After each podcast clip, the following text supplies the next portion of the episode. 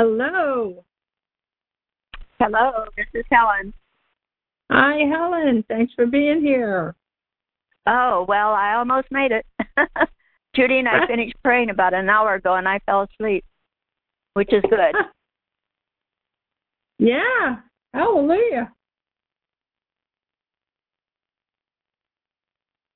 That's a good thing. Yeah. Oops. Hello. Hello. It's it's just me. Nobody but us chickens.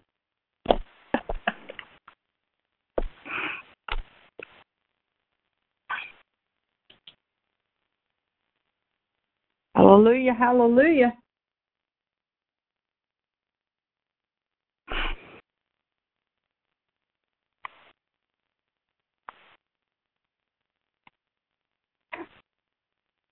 Praise the Lord.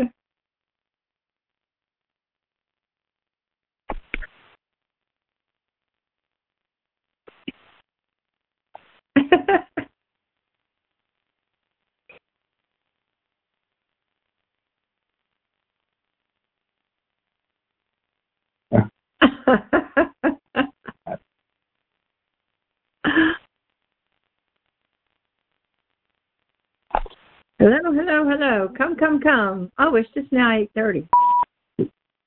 Hi there.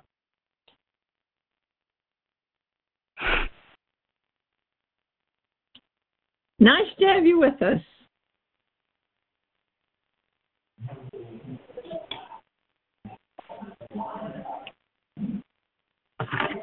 To be our quiet listener.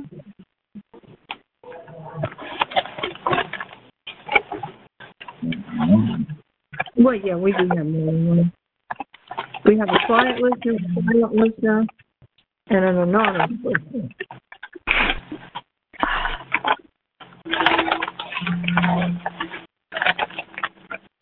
And then we have those who would like to say hello. Hi.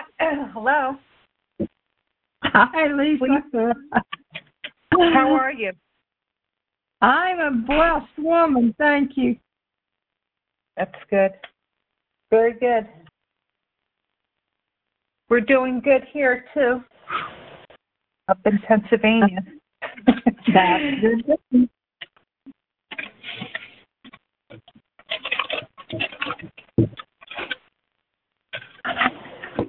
Praise ye the Lord.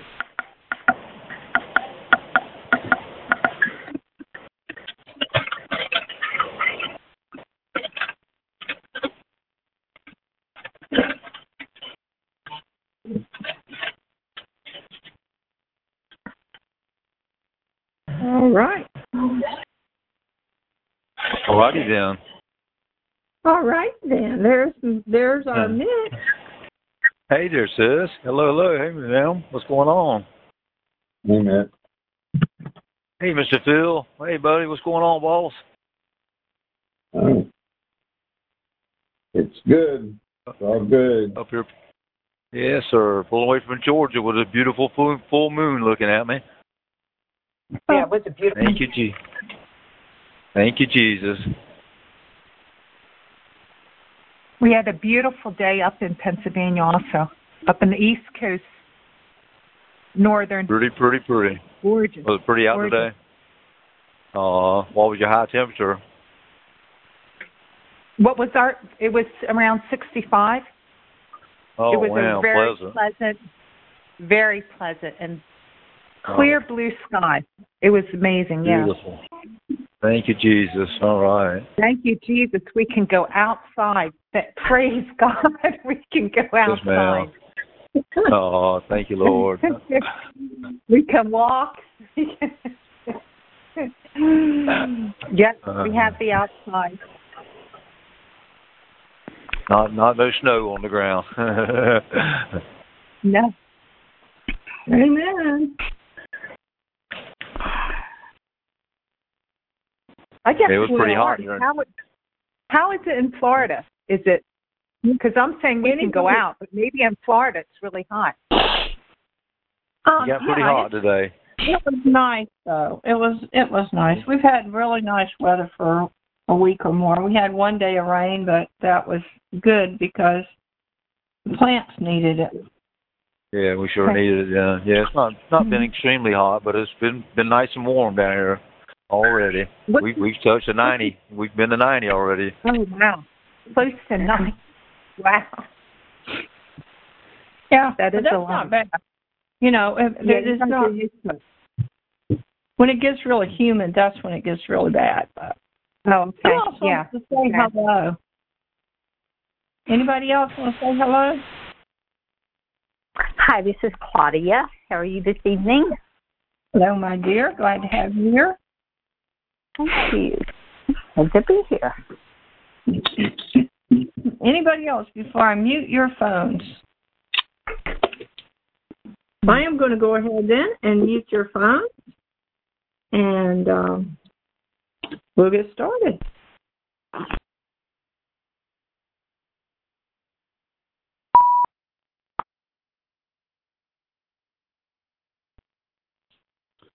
Hallelujah. Thank you, Lord. Welcome to our Monday night teaching. And we are teaching in Vicky's new book, as you know. We're going to be starting chapter 9 tonight. And let me introduce, in case you are new on the line, we are Freedom's Way Ministries. My name is Phil Burdett. I'm here with my wife, Vicky. And we are teaching the teachings in her book, chapter by chapter. And this is a book that is not published yet. So you get a uh, bird's eye view on what's hot off the press. So hallelujah. Welcome all. We love you. Um, our mission is to help you and help us understand who we are in Christ and our true identity and, and helping people to, to grasp that and live through who they are or who they were designed to be by God. So I hope this is a blessing to you. I know it'll be a blessing to you. And I'm going to pray us into this teaching tonight. Father, Heavenly Father, we bow our knees to you this evening. We love you, Lord. We thank you, God, that you have our best interests in your heart. And you want us all to grow up to be more like you with your power, with your strength, with your character, Lord. Thank you for for helping us to be more like you. And as we say, more of you, Lord, and less of me. And we say, Holy Spirit, have your way in our meeting tonight. Teach your people, love on your people, give them wisdom, give them revelation knowledge that they can grow in you, become stronger, and more successful in all areas of their life. So Lord, we just love you. We thank you. We say, Holy Spirit, have your way. And we say, any interloper or evil spirit that would try to interfere or cause people to misconstrue what's being said here tonight, we turn you away. In the name of Jesus, we say, you take hands off God's people. And Lord, we just loose the Holy Spirit to move mightily through this teaching in Jesus' name. Amen. Hallelujah. Okay, as Phil just announced, this is chapter 9, and the title of this chapter is Spiritual Deception About Poverty. Another area in which God's people have been deceived is that of poverty and prosperity. Some of us spend an inordinate amount of our time trying to figure out why God seems to bless other people but not us.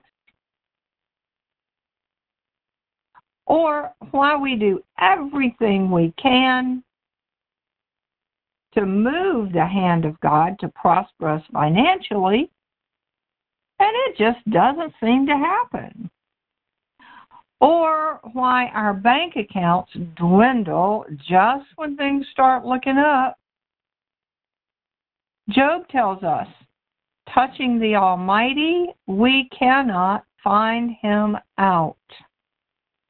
In other words, there are some things about God that are unexplainable and which we likely may not understand. But Job goes on to say, He is excellent in power and judgment and in plenty of justice. He will not afflict. So even though we may un- we may not understand why some horrific things might have happened to us, we can know with a certainty it wasn't God that caused them. Our biggest problems stem from the way we tend to want to correct God when we see that His Word and our reality don't match up. If we pray in faith and the thing we pray for doesn't happen, we have a tendency to make up a reason which makes sense to our human minds. This is how false doctrine and doctrines of devils come into being in the church. Hell works to form a lie about God and bring doubt about His word into our minds. Out of our hurts and woundedness, or our poverty and lack, we create a reason for whatever we see, and oftentimes that reason will oppose the Word of God. The body of Christ seems to spend a lot of time walking by sight and not by faith. It's really hard not to do that sometimes, especially when, for example, we've been faithfully tithing and the washing machine breaks down or the car dies. We say, wait a minute, God, didn't you say you'd rebuke the devourer? Well, I'm being devoured here. Remember, if the counterfeit didn't look real, we wouldn't be fooled by it. I remember in the small Georgia town where I grew up, there was a really good printer. And for 20 years, he he printed counterfeit $20 bills. No one knew it. He was an upstanding member of the community and had even served as president of the local chamber of commerce. He would probably still be printing counterfeit money today if it hadn't been for a couple of young kids who found some of his not so perfect bills in the trash bin out back of his shop and started playing with them. Their parents took notice and asked where they got the play money, and that's how he was finally stopped. That's how it is in the spirit realm. The enemy continues to do what he can to fool us by presenting something that looks very real and yet won't hold up under careful examination. We're carefully examining some of the counterfeit ideas the devil has instilled into the church and realizing how they don't hold up in the light of the truth. What have we been taught, or what do we generally believe about God and the subject of money? Well, for one thing, we've been told that we are supposed to be poor and that we should give up everything to the church and to help others, and that somehow we can be closer to God and more spiritually if we are poor. Next, we are taught that God holds it against us if we don't give him money. We're told that the word that God won't bless us if we don't give him money. There's a lot of a lot of coercion in some churches concerning tithing. And I've heard more manipulation from the pulpit about tithing than perhaps any other subject. And remember this the best lie from hell has the most truth from heaven in it. The lie of the enemy is often a truth of God that has simply been twisted and perverted, or is part truth rather than complete truth. Also, we've been told that Jesus was poor, and so to be like him, we needed to be poor too. These are the few of the off balance beliefs which we will do our best to correct. Okay, let's take the first one that Christians are supposed to be poor. And just come right out and say this being more spiritual by suffering poverty and lack is a lie from hell. So, where does this idea come from? There are a couple of places in the Word that people use to support the warped concept of poverty as being a good thing. In Matthew 19, 21 through 24 says, Jesus said unto him, If you will be perfect, go and sell that you have and give it to the poor, and you shall have treasure in heaven. And come and follow me.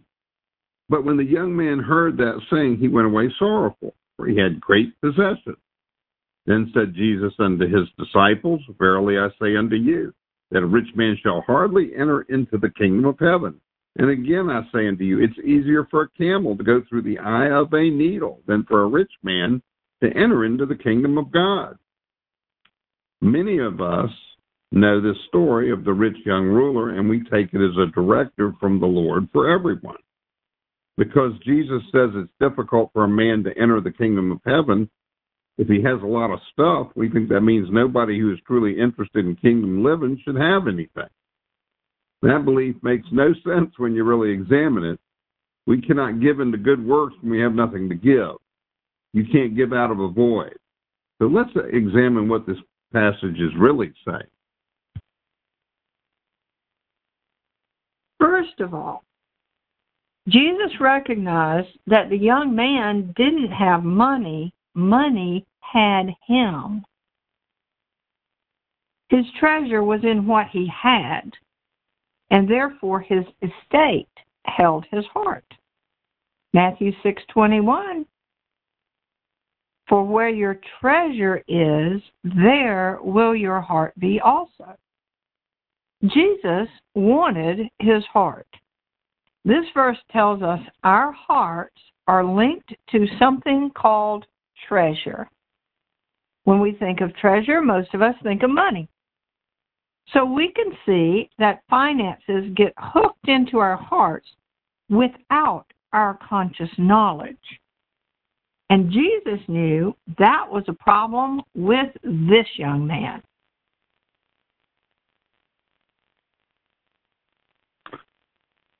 When the Lord can touch what's important to us, He can begin to capture our hearts.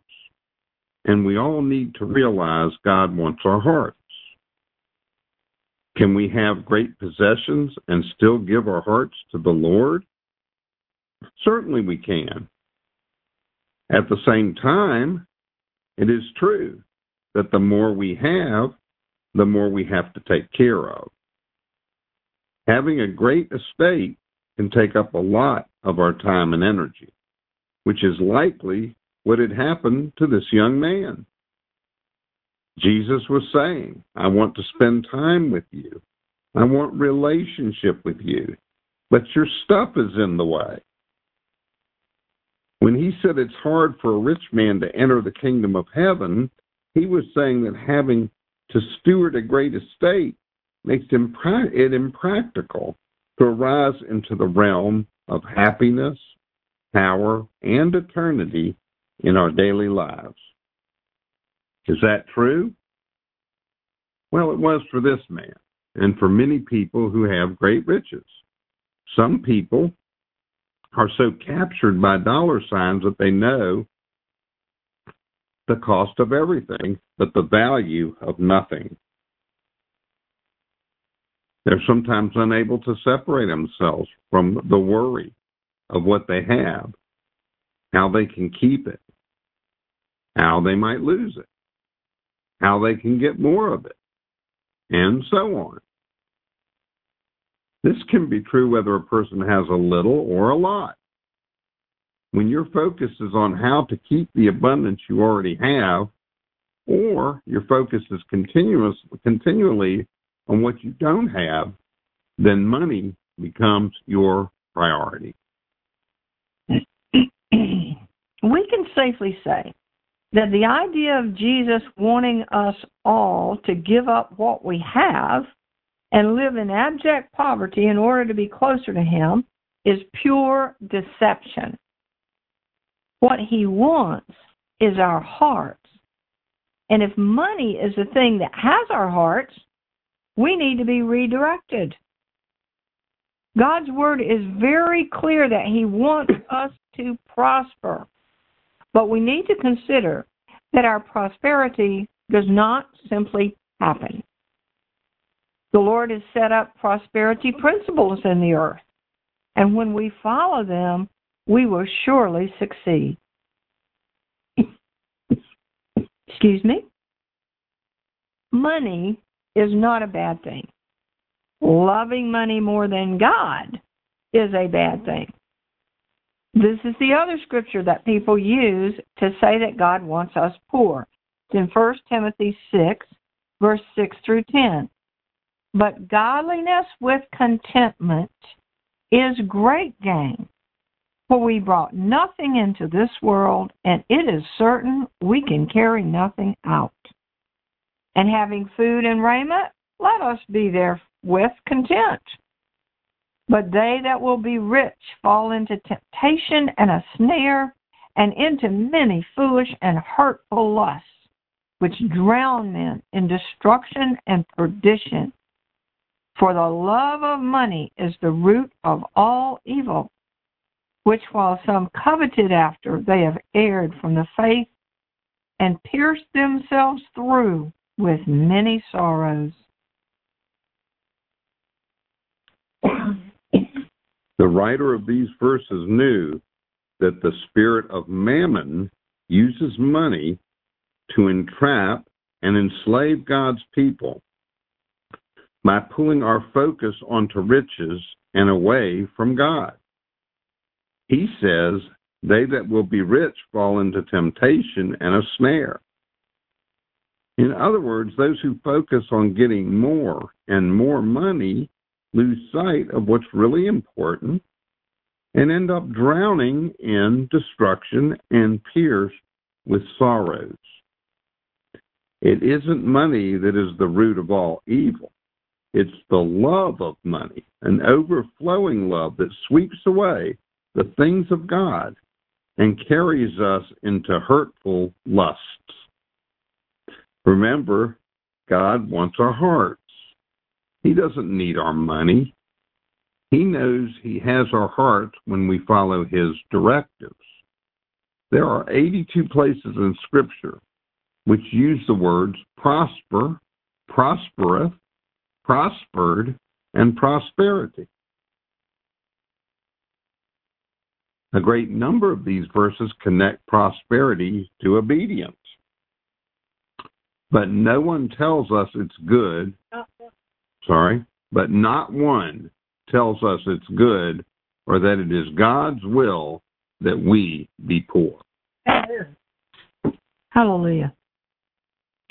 In the book of Genesis, Abraham tells his servant, The Lord, before whom I walk, will send his angel with you and prosper your way. In Deuteronomy, Moses told the people, Keep the words of the covenant and do them, and you will prosper in all you do. Joshua was told to be strong and courageous and keep the law of Moses, not turning aside from it, so that, quote, you may prosper wherever you go. King David's advice to his son Solomon was the same. You'll see this one in 1 Kings 2 and 3, 2 verse 3 and keep the charge of the Lord your God to walk in his ways, to keep his statutes and his commandments and his judgments and his testimonies, as it is written in the law of Moses, that you may prosper in all that you do and whithersoever you turn yourself. In the days of King Jehoshaphat, an awesome prophecy of God's grace for battle was given and he was told there would be no fight, but that the Lord himself would destroy their enemies. The king then told the people in Second Chronicles 20:20, 20, and they rose early in the morning and went forth into the wilderness of Tekoa. And as they went forth, Jehoshaphat stood and said, Hear me, O Judah, and you inhabitants of Jerusalem, believe in the Lord your God, so shall you be established. Believe his prophets, so shall you prosper. The Word of God goes on and on about how prosperity and success are connected to our relationship with God. This is a principle set up by God. He is our provider and our provision. And prosperity in all things comes from Him and Him alone. Not from anything we can do on our own. Even those people who don't recognize God and yet they prosper in the world are actually receiving from God because He is the provider. There is no such thing as a self made man. Psalm 100, verse 3 Know ye that the Lord He is God.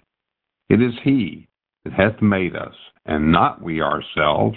We are His people and the sheep of His pasture.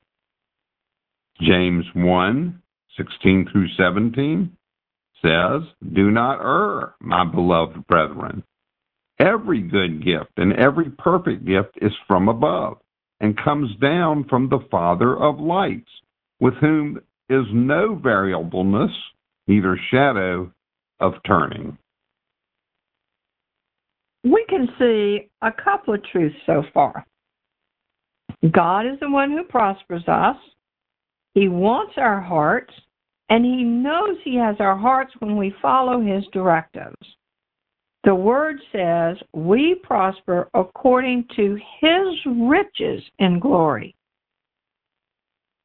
Philippians 4:19 But my God shall supply all your need according to his riches and glory by Christ Jesus. What does that mean?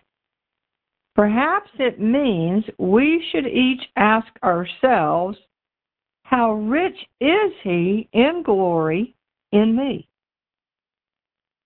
How much Jesus do I reflect? I believe the more we demonstrate the glory of Jesus in us, the more he can pour out his riches into our lives.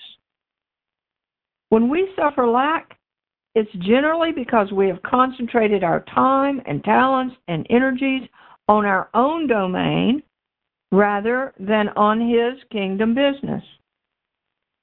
God is certainly not obligated to uphold any kingdom we build for ourselves.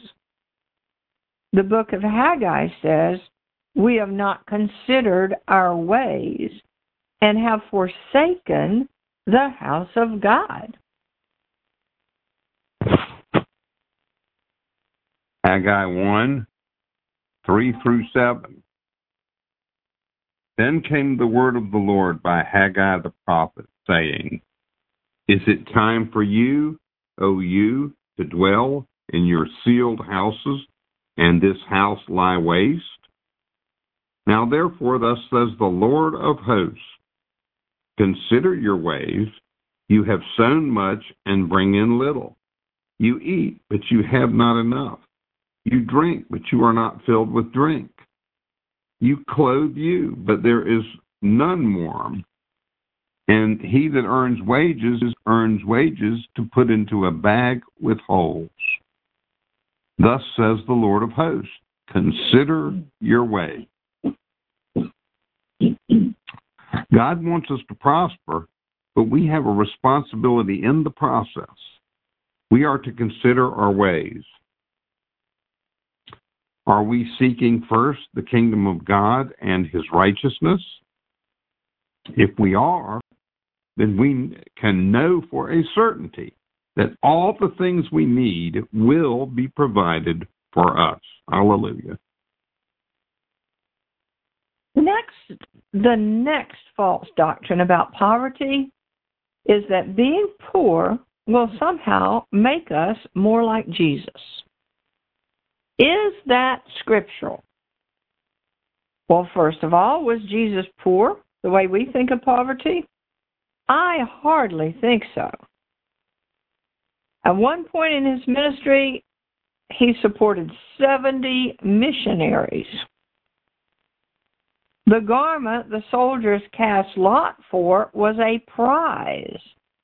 They surely would not have wanted the cloak of a beggar. John 19, verse 23 and 24. Then the soldiers, when they had crucified Jesus, took his garments and made four parts to every part to every soldier a part, and also his coat. Now the coat was without seam, woven from the top throughout. They said therefore among themselves, Let us not rend it, but cast lots for it, whose it shall be, that the scripture might be fulfilled, which says, They parted my raiment among them, and for my vesture they did cast lots. These things, therefore, the soldiers did. By this scripture, we know this piece of clothing was so well made and valuable that no one wanted to destroy it. And all of them wanted it for themselves. The verse in 2 Corinthians, which tells us Jesus became poor, is an exaggeration to show us the amazing divine exchange the Lord made on our behalf. Compared to the riches of heaven, earthly living would seem to be a beggarly existence. Amen. 2 Corinthians 8 9 says, For you know the grace of our Lord Jesus Christ, that though he was rich, yet for your sakes he became poor, that through you, through his poverty, might be rich. Jesus knew the richness of heaven, and he gave it up to be born into the earth as a man, just like us. He had wealth on earth too, but he gave that up to go on the cross and die. He made himself obedient to poverty so that he could overcome poverty and destroy it. This verse is very clear. We who believe through his poverty may be rich. God wants us to be rich, not poor. Being like him doesn't mean we become poor. It means we become rich through and in him. Amen. Now let's address the issue of God wanting us to give him money. Oh, help us, Lord. Again, the Lord set up a principle in the earth.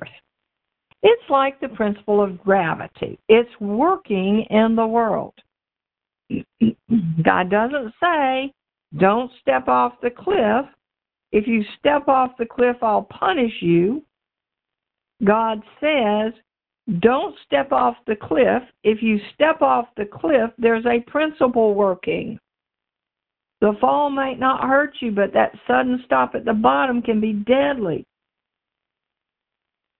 Is not a commandment to tithe or to give offerings into the kingdom of God. But there is a clear directive from God to do so. People may say that tithing, which means giving a tenth of what you gain, is old covenant and under the law, so it's not important for us today. We need to realize that tithing did not start with the law, and it is not a part of the law, other than being incorporated into it. Tithing was a part of the covenant. It was established 430 years before the law written in Genesis 14, 18 through 20. And Melchizedek, king of Salem, brought forth bread and wine. And he was the priest of the Most High God. And he blessed him and said, Blessed be Abram of the Most High God, possessor of heaven and earth. And blessed be the Most High God, which has delivered your enemies into your hand. And he gave him tithes of all. Abram, whose name was changed by God to Abraham, titled tithe, I'm sorry, to Melchizedek. This occurred as previously stated, 430 years before the law came into being. In addition, we are clearly told that the law cannot destroy the covenant. Galatians 3 16 through 17 says, now to Abraham and his seed were the promises made. He says not, and to seeds as many, but as of one, and to your seed, which is in which is Christ. And this I say that the covenant that was confirmed before of God in Christ, the law, which was 430 years after, cannot disannul, that it should be made the promise of none effect. Certainly, we can see that tithing is part of the covenant of God. We also understand that tithing carries a principle of blessing with it. If we consider ourselves covenant children of God, then we give back to the Lord a portion of what clearly belongs to Him. We first give ourselves, and then we release into His kingdom the first fruits of our increase. We don't mix the holy, set apart things with the common things. We don't give God what's left over after we pay our bills and do what we want to do. We honor Him with the first fruits of our labors, and He honors us for honoring Him. Proverbs 3, verse 9 and 10. Honor the Lord with your substance and with the first fruits of all your increase. So shall your barns be filled with plenty, and your presses shall burst out with new wine.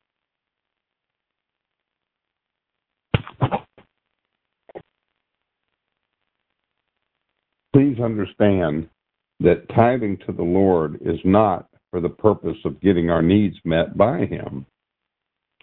The Lord will take care of us and provide us shelter and food simply because He loves us, and not in return for anything we can do, including tithing. However, there is a principle working. Scripture proves it. When we honor God with the first fruits of our increase, our barns, that's our bank account, the storehouse of our substance, will be filled with abundance. Well, that's good news.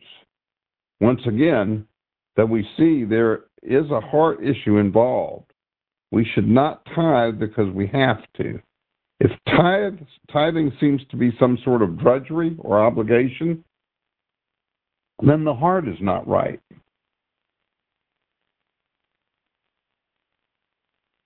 We should not tithe out of fear either.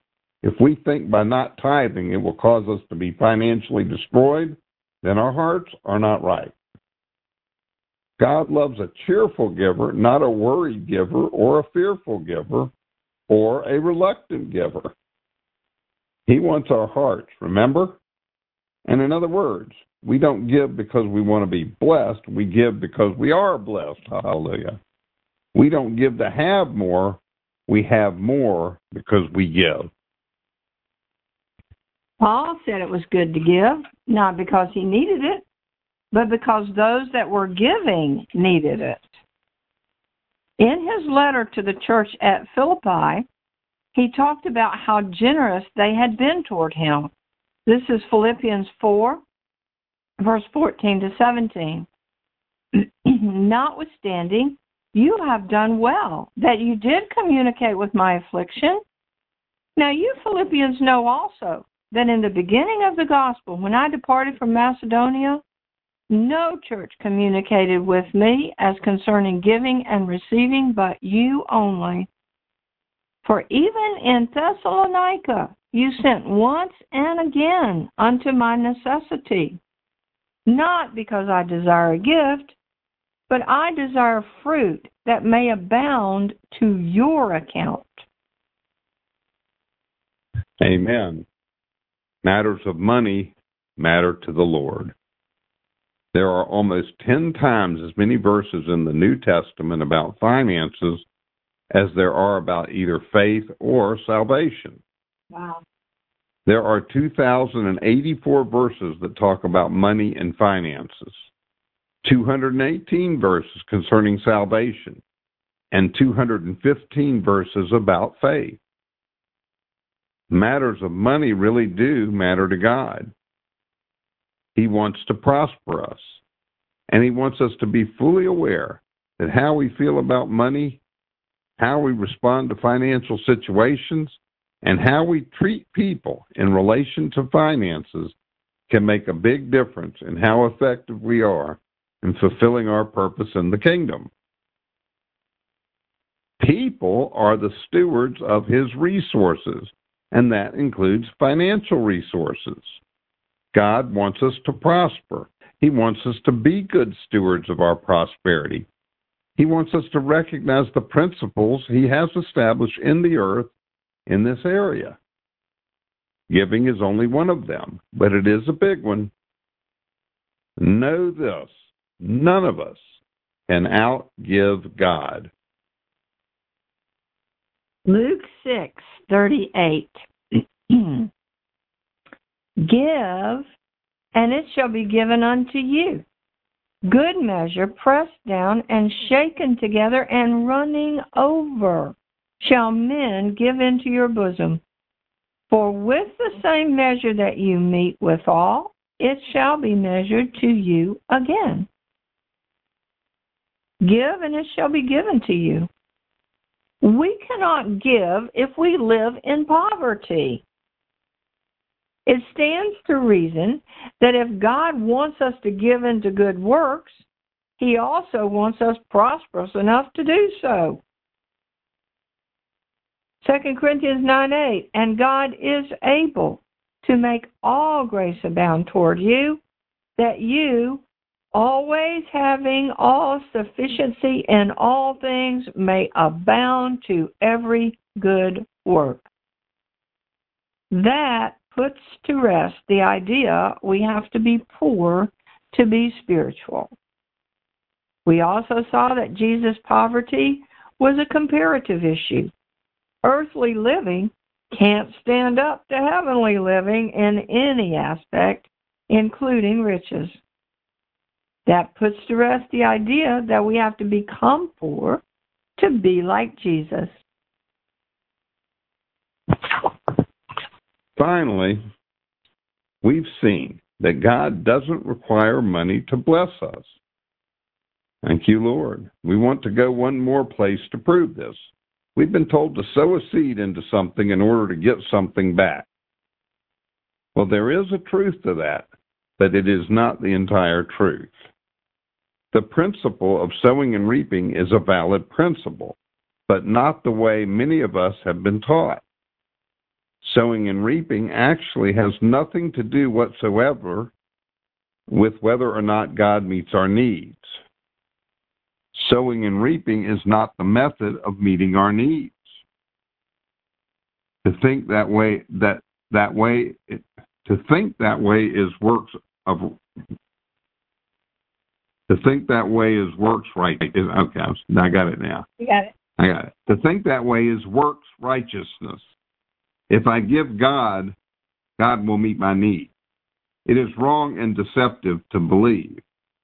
If I do something for God, He'll do something for me. That is actually anti gospel. That's a strong statement, but Jesus himself taught against sowing and reaping as a way to meet needs. And you'll find that in Matthew 6 25 and 26. Therefore I say unto you, Take no thought for your life, what you shall eat or what you shall drink, nor yet for your body, what you shall put on. Is not the life more than meat, and the body more than raiment? Behold, the fowls of the air, for they sow not, neither do they reap, nor gather into barns, yet your heavenly Father feeds them. Are you not much better than they? How many times have we heard these words, or maybe something similar? Do you have a need tonight? Then give. Give more. Give it all. God will meet that need as you make your offering. The more you give, the more you get. Do you need money? Then give. Sow into God's kingdom and He will meet your need. In this warped interpretation of God's principle of sowing and reaping, we are using money to make God do something when money should be the means to accomplish the thing God told us to do. It's upside down thinking. When we believe sowing is the way to get our needs met, what happens? We can't pay the rent. We sow into the offering expecting God to pay our rent, and He doesn't. What does that do to our faith? What about when we try to tell somebody else, well, if you were just given more, you wouldn't have this problem? I tried all that. It didn't happen for me. Using sowing to meet needs sets up a situation that often results in a blow to the credibility of the Word of God and the love of God. God's provision comes to me not because of what I do. God's provision comes to me for only one reason He loves me. Everything I have comes to me as a gift of His grace received by faith. Provision comes because God loves us, not because anything we can do. The provision we give our children is not based on what they sow into the household. That is just plain foolish. You can feel confident to make this confession. My Father in heaven loves me, and because He loves me, He provides for me. Because He loves me, He wants to see me prosper in my finances as well as in my health and in my relationships. When we line up in agreement with God and understand His heart on the matter of poverty and lack, we can then destroy it from our lives. Jesus came that we might have abundant life, not a meager life. John 10 and 10 says, The thief comes not but for to steal and to kill and to destroy. I am come that they might have life and they might have it more abundantly. Thank you, Lord. Hallelujah. That's the end of the chapter, and the prayer comes next. Every chapter is going to end with a prayer. So, Let's pray this together, shall we? Father God. Father God. I humble my heart before you. I humble my heart before you. And I ask your forgiveness. And I ask your forgiveness. For making my financial condition. For making my financial condition. Money or the lack of money. Money or the lack of money. An idol in my life. An idol in my life. I can see that many times. I can see that many times. I've been so focused on what I have. I've been so focused on what I have. And how to keep it. And how to keep it. Or on what I don't have. Or on what I don't have. And how to get it. And how to get it. That I've lost sight of my first love for you. That I've lost sight of my first love for you. Help me, Lord. Help me, Lord to realign my priorities with your priorities. To realign my priorities with your priorities. So that I can truly seek first.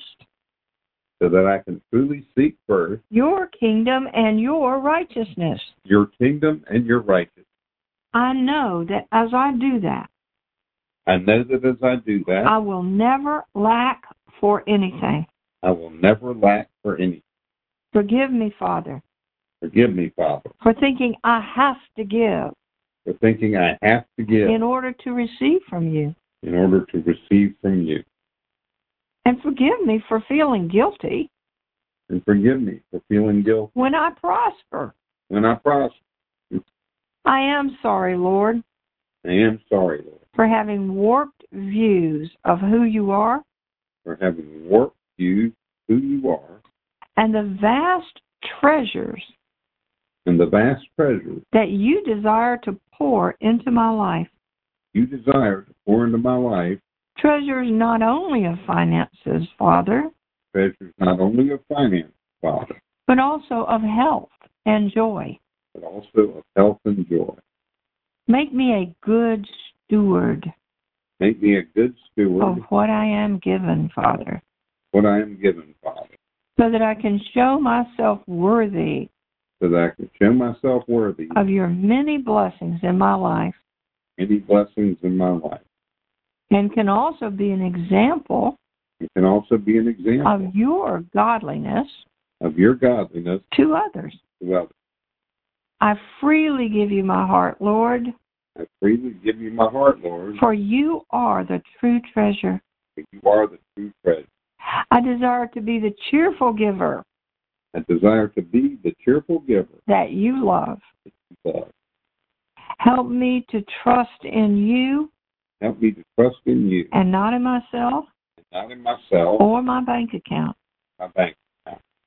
Show me, Father, Show me, Father, the ministries and the people the ministries and the people that you want to bless through me you want to bless through me so that I can advance your kingdom so that I can advance your kingdom and not my own agenda. and not my own agenda.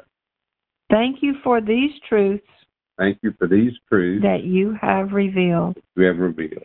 Help me to consider my ways Help me to consider my ways and not fall back into old patterns and not fall back into old patterns and old fears. and old fears. I want to hold these truths in my heart I want to hold these truths in my heart and be the conduit for good and be the conduit for good that you desire for me to be. that you desire for me to be. I know that the sacrifice of Jesus Christ I know that the sacrifice of Jesus Christ makes this possible, makes this possible. and I thank you. I thank you. Amen.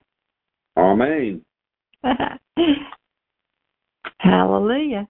If you have a comment or a question, you can push the star six keys on your telephone keypad, and we'll be able to hear you.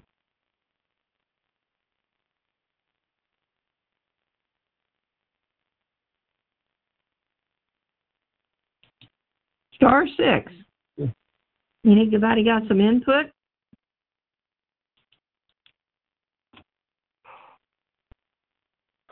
Well, I really like that.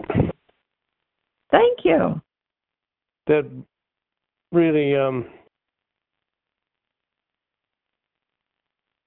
I'm really glad you hit hard the strong emphasis on the coercive tithe doctrine. You know.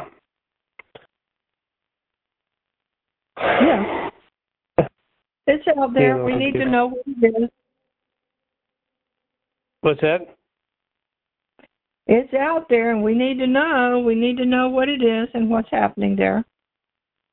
Right.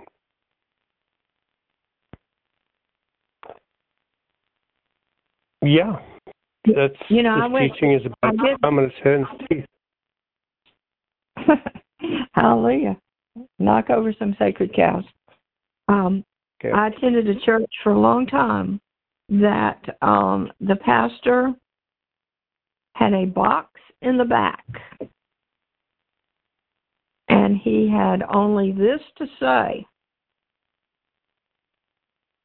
If you are a tither to this church, or if you'd like to make an offering, there are two boxes in the back. One is for your tithe, and the other is for your offering. And that is all he said.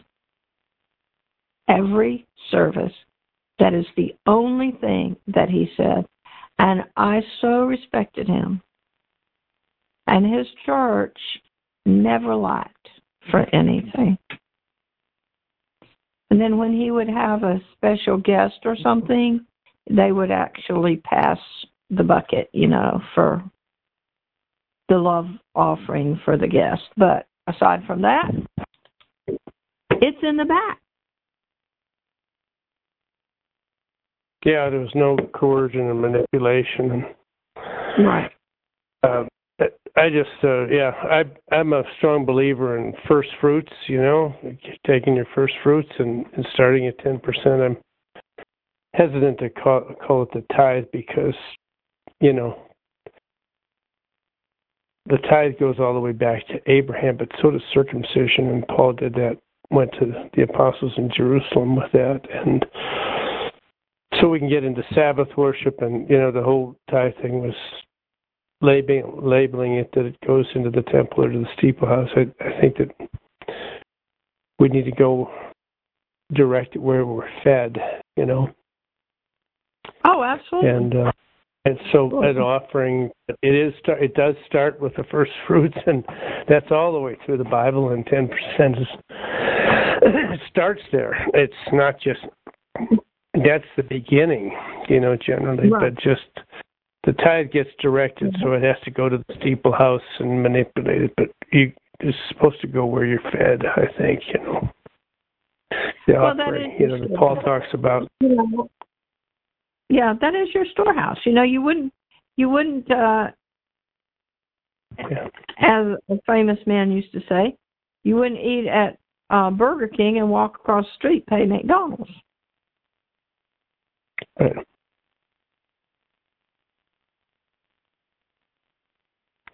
Right. Well, there's there, there are times you go to a, a, a church or a local gathering or steeple house and, and you're there. God wants you there, but you're fed more. You know, I mean, I, I can be fed more on Freedom's Way than I can. But if I'm really in a vibrant church and thriving there, you know, in a, a structure in a building, that's yeah, where I'll put it. But on the other hand, I will. You know, I'm kind of.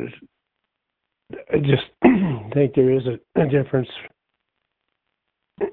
from the Old Testament to the New, but I don't want to split hairs, but I just really believe that there is no coercion, is that it does start, uh, the principle is generosity, and it's always been there, and it's benevolence, and it's first fruits, you know. Amen. And so I Thank you. appreciated the heart of love of, of how to give out of, of love and how to be directed by the Lord, you know. Amen. Hallelujah. Thank you. Thanks for being here. Very powerful. Ooh, who else has something to say tonight? Anybody? Star six.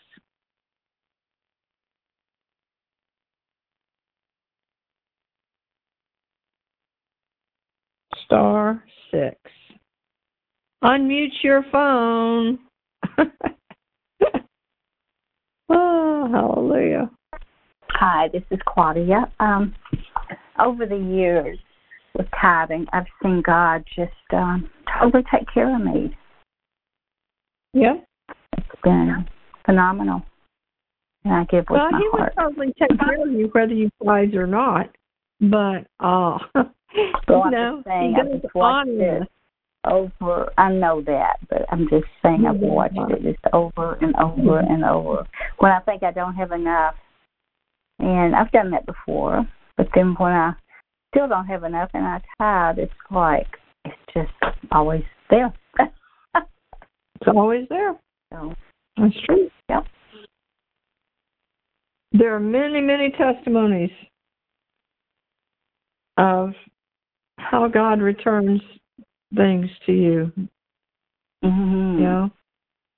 So I mean, there were times I would just be like down to almost nothing, and then it would just appear. Whether it would be somebody at the church would help take care of me. This is when I was going through my divorce, or I mean, it was just amazing. Or Yeah. I would get a check unexpectedly, or I don't know, I don't know how to explain it all, but it just uh, yeah, this was I very know good tonight. Other way, thank you. I know exactly what you're talking about. mhm. Thank you. It was very good tonight. It's always very good at night. It's good all the time. God bless you. Thank you. Who Oh, else has thank you. say tonight? Anybody? Oh. We could do a whole book on testimonies concerning money. How God takes care of us, all of that. Uh, hey, Amen. Yeah, the main thing is is of a pure heart, Yep. and that that's when he he when it's a pure heart, he um most definitely takes care of you. Amen. Amen. Hallelujah. Thank you, Annette. It's the truth. Yep. Short and sweet. yep. Hallelujah.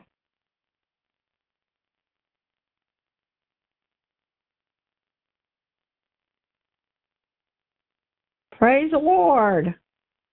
Amen. Hi, We Vicki. Yes. No, I'm sorry. Was someone else talking? No. Okay. This is Helen. I have a Mhm. very um, unusual experience that I've just had um, the past three weeks, and I'm I'm hesitant in sharing, but my purpose in sharing is um, it isn't just the um, the attitude um, about poverty and that sort of thing, but um, what I have learned the past three weeks is um, to have the right attitude about the abundance that God has given you. Because um, three weeks ago, um, it was revealed to me at the age of 89 that the man who has handled my retirement has been in a Ponzi scheme. And I have lost Oh, my my total retirement. Yeah, well, that's okay. It's all right. I mean, it's not all right, but I have, eh, believe me, it's been a shock. But there was something that um, about 30 some years ago, I remember at the altar at the church where I had received the baptism in the Holy Spirit and salvation and everything, that a man, a visiting prophet, prophesied over me that I would uh, I would be a giver. And at that moment, I was so utterly, you know, I didn't have anything. I thought, and I, I joked about it to my friend on the way home from church. I said, he just saw that beautiful diamond on my finger. That's why he prophesied that. But over the years, God gave me a real freedom in my heart to never fear whether he was going to be there for me or not. And I've been uh, single for probably 30 some since I was 50, and I'm 89 now. Um, and I have never lived in that fear, and it's only from him. So now this situation came up, and I am a giver to missionaries. And I thought, God, I don't understand what's happening. And you ask yourself all kinds of questions.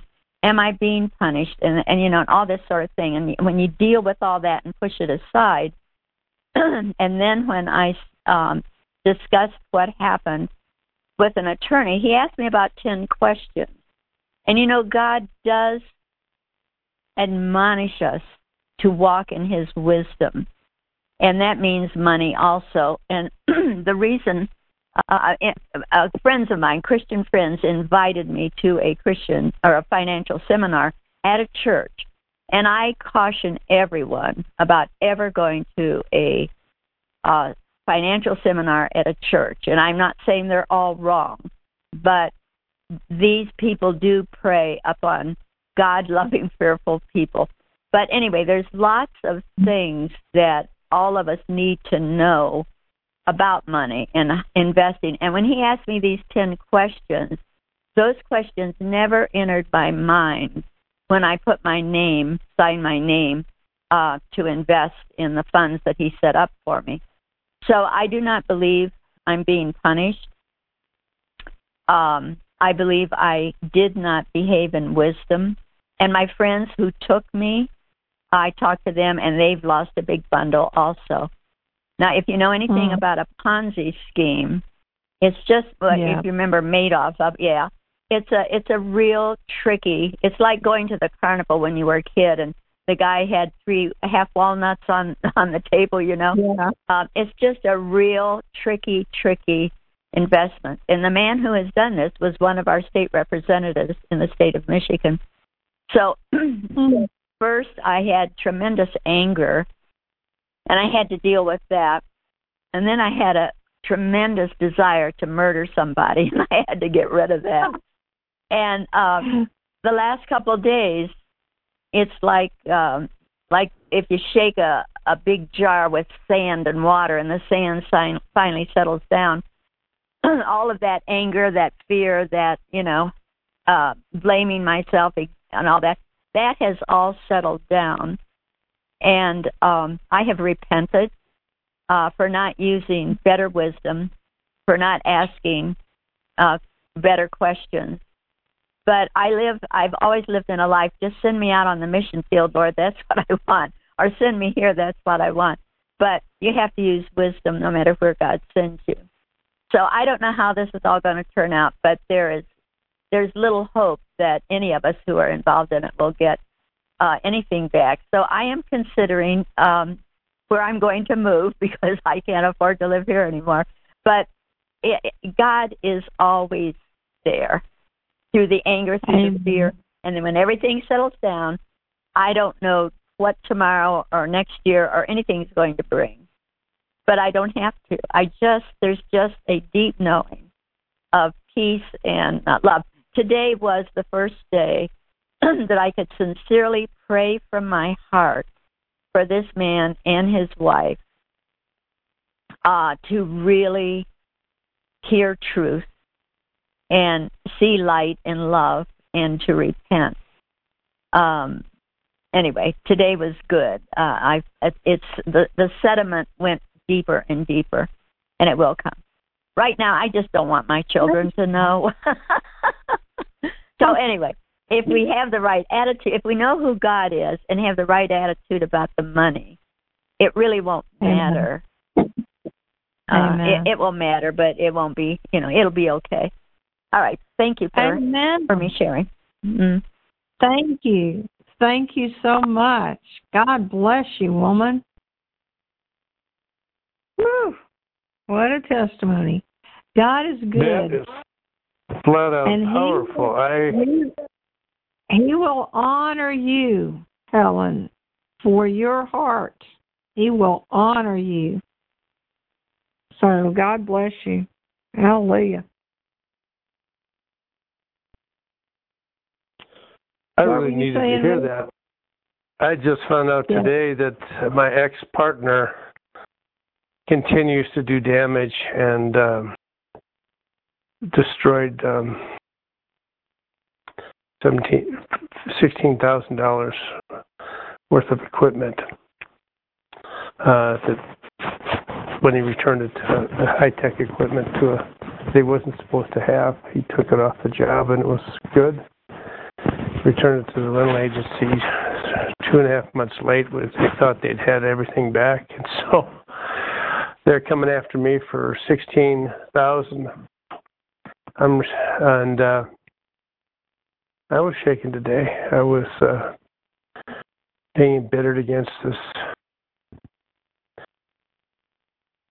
I don't know what to say, Christian accountant that that has done this with other people that has gotten into cahoots with my partner and Well, they're all deceived and I had to forgive and I just myself just this evening in the last hour or so was able to just forgive um the scheme that they worked to destroy me and throw me under the bus and take the money and they did get the money. But it hasn't destroyed me and I believe that God will uh, I just did. That was a huge testimony because I didn't do well um, today, and I finally got peace. And Helen's testimonies. I mean, that is small change compared to what she's been through. I mean, this is her life, and um, this was just another add-on to the tens of thousands. But there again, you tell I'm so a little tender, but I just so thankful that um, her testimony of just victory in Christ, just that He is her provider, and that um, He sees these things, and I hope that I just asking that I don't pick up offense in this. I deal with the offense, and that God will uh, open the eyes and understanding of these men who are deceived. Um, Amen. Yeah. That they're deceived. Amen. To say, I'm Hallelujah. believing what they're doing, you know?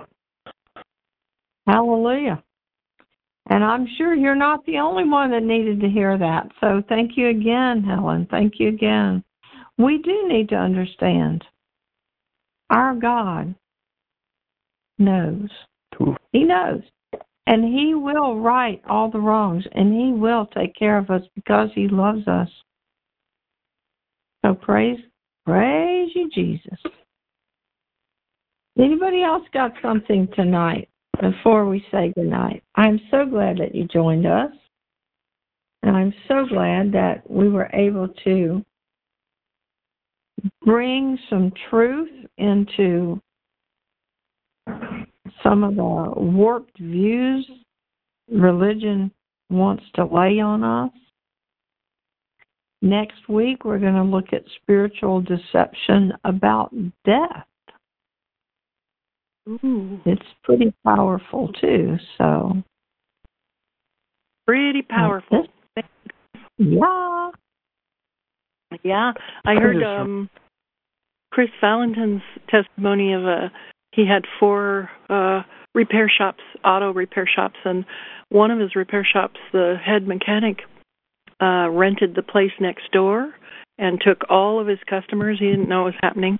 And he um the the landlord from next door came over and said oh by the way did you want and he it, first time he'd ever heard of it and he was just floored. And he went home and prayed about it like what do i do? And he he really felt that he heard the lord say close this shop that's right next door and give him all the equipment bless him with all all the equipment that's there and so he packed it all up. He asked his wife. They talked about it. They prayed about it, and it felt like the right thing, even though it was seemed really strange.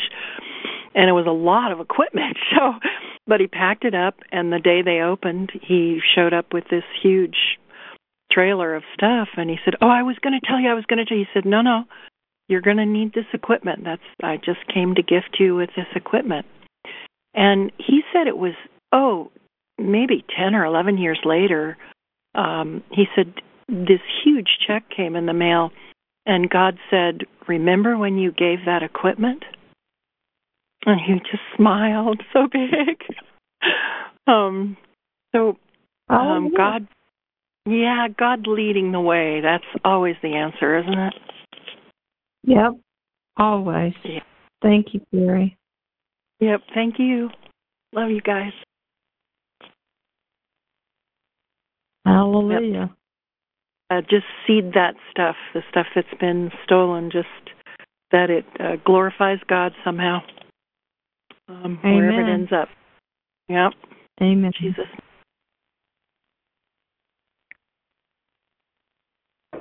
Amen. Okay.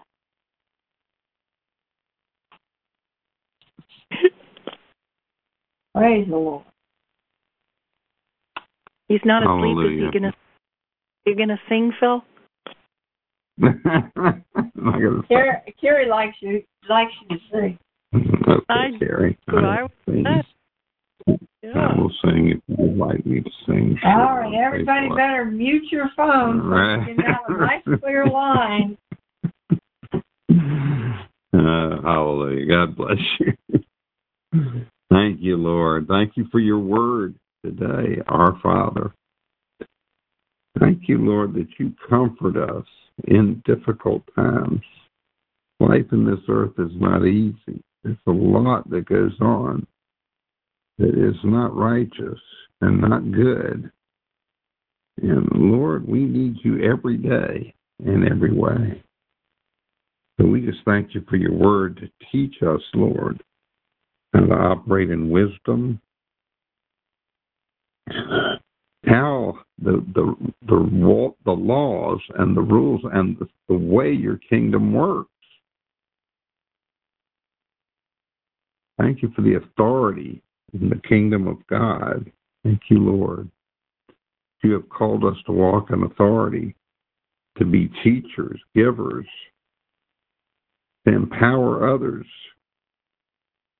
to exhort each other, today while it's still today.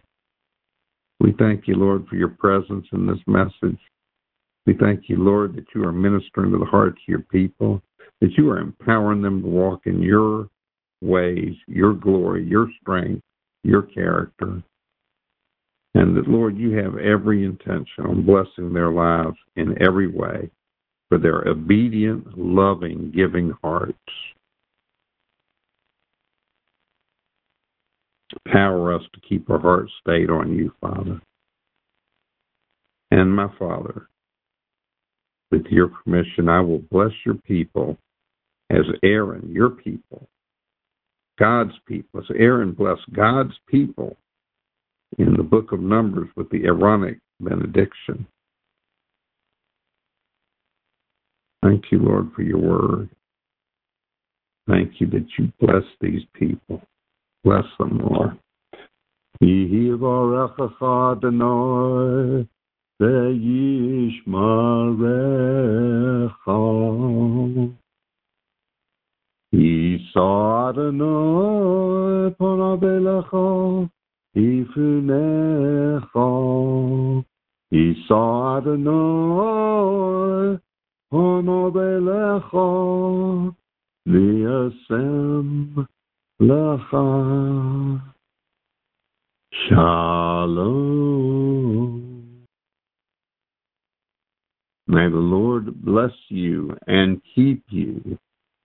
May the Lord lift his face unto you and be gracious unto you.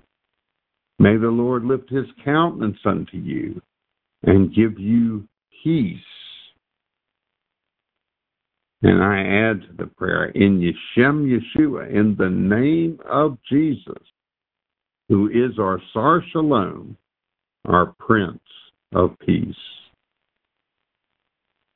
We thank you, Lord, that you bless your people, that you are encamping your angels around us, that no pestilence will come near their door, and that we plead in your name the blood of Jesus over the doorposts of your people, Lord, to protect them, that you, that the angel, that the death, the pestilence will pass by, pass over. Such a thing in this season, the Passover season, that you are going to pass over your your people and protect them from all harm. Thank you, Lord, that that covering is over your people and that no disease will come near their door. They will walk in health, they will walk in prosperity, and all the years the locusts have eaten will be returned. They will cast out demons. Thank you, Lord. Thank you, Lord, for being with us, guiding us, strengthening us. Thank you for your goodness. Thank you that we can pray, Your will be done in earth as it is in heaven. We honor you tonight with our hearts. We bow the knee to you, Father God, in the name of Jesus. And before you go tonight, brothers and sisters, we've had a request to do a Passover meeting this week. If you would be interested in that, that would be what? Tuesday, Wednesday. Wednesday. So if you're interested, please just give us a text or something with a thumbs up or whatever that you would like us to do that, and we will have a meeting at what seven thirty, eight thirty on Wednesday evening. So let us know if you would enjoy that, if it would bless you, and we will do a teaching on the Passover, which is coming up. It's amazing that this is uh, there's there's you know the plague is out there, and we are celebrating uh, the Passover which is where the Israelites put the blood of the lamb on the lentils or the, the doorposts of their homes, that the angel of death would pass by when the plagues were meant to be on Egypt. So it's just a just a taste. Join us if you will, but let us know that you would like to to, to participate or or or hear a good teaching on Passover on Wednesday night. So God bless you all. You have anything to say, honey? Good night. I love you. Oh, okay. God we bless. love God you. bless. Thank you, brother. God bless you. We love you, brother. Thank God you bless so you much. all. Thank you. Thank you for being with us. Thank you for your Oh. support. Thank you. Love you guys. Thank you for Love being you. with us. We love you. John Boy, Roger and out. Roger and out, brother. God bless. Bill, are we to have anything special Night. ready for the Passover? Would you speak? with Oh, say that again, Helen. Are we to have anything special ready, prepared We for that. Passover? Um, we will take communion together. Okay. All right. Yes. I just wondered if we were supposed to have all the herbs and everything. No, okay, that's no, great. Uh, I gonna- will be there. not gonna try to do- We're not going to try to do a Seder meal, but uh, we will take All right. communion I together. I think a friend of mine also will call in because we were going to do that together, and then nobody's allowed to come in my building. So if you don't mind, I would like her to co- listen, be listening to you all the time anyway. But you could count on the two of us. Okay. Thank Okay. you. Good night. Blessed children of God, we want you all. Praise God. Okay, I'll need to schedule that.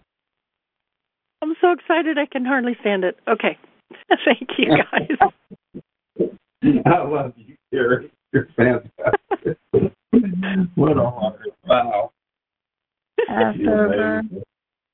Passover meeting Wednesday, April eighth, eight thirty Eastern.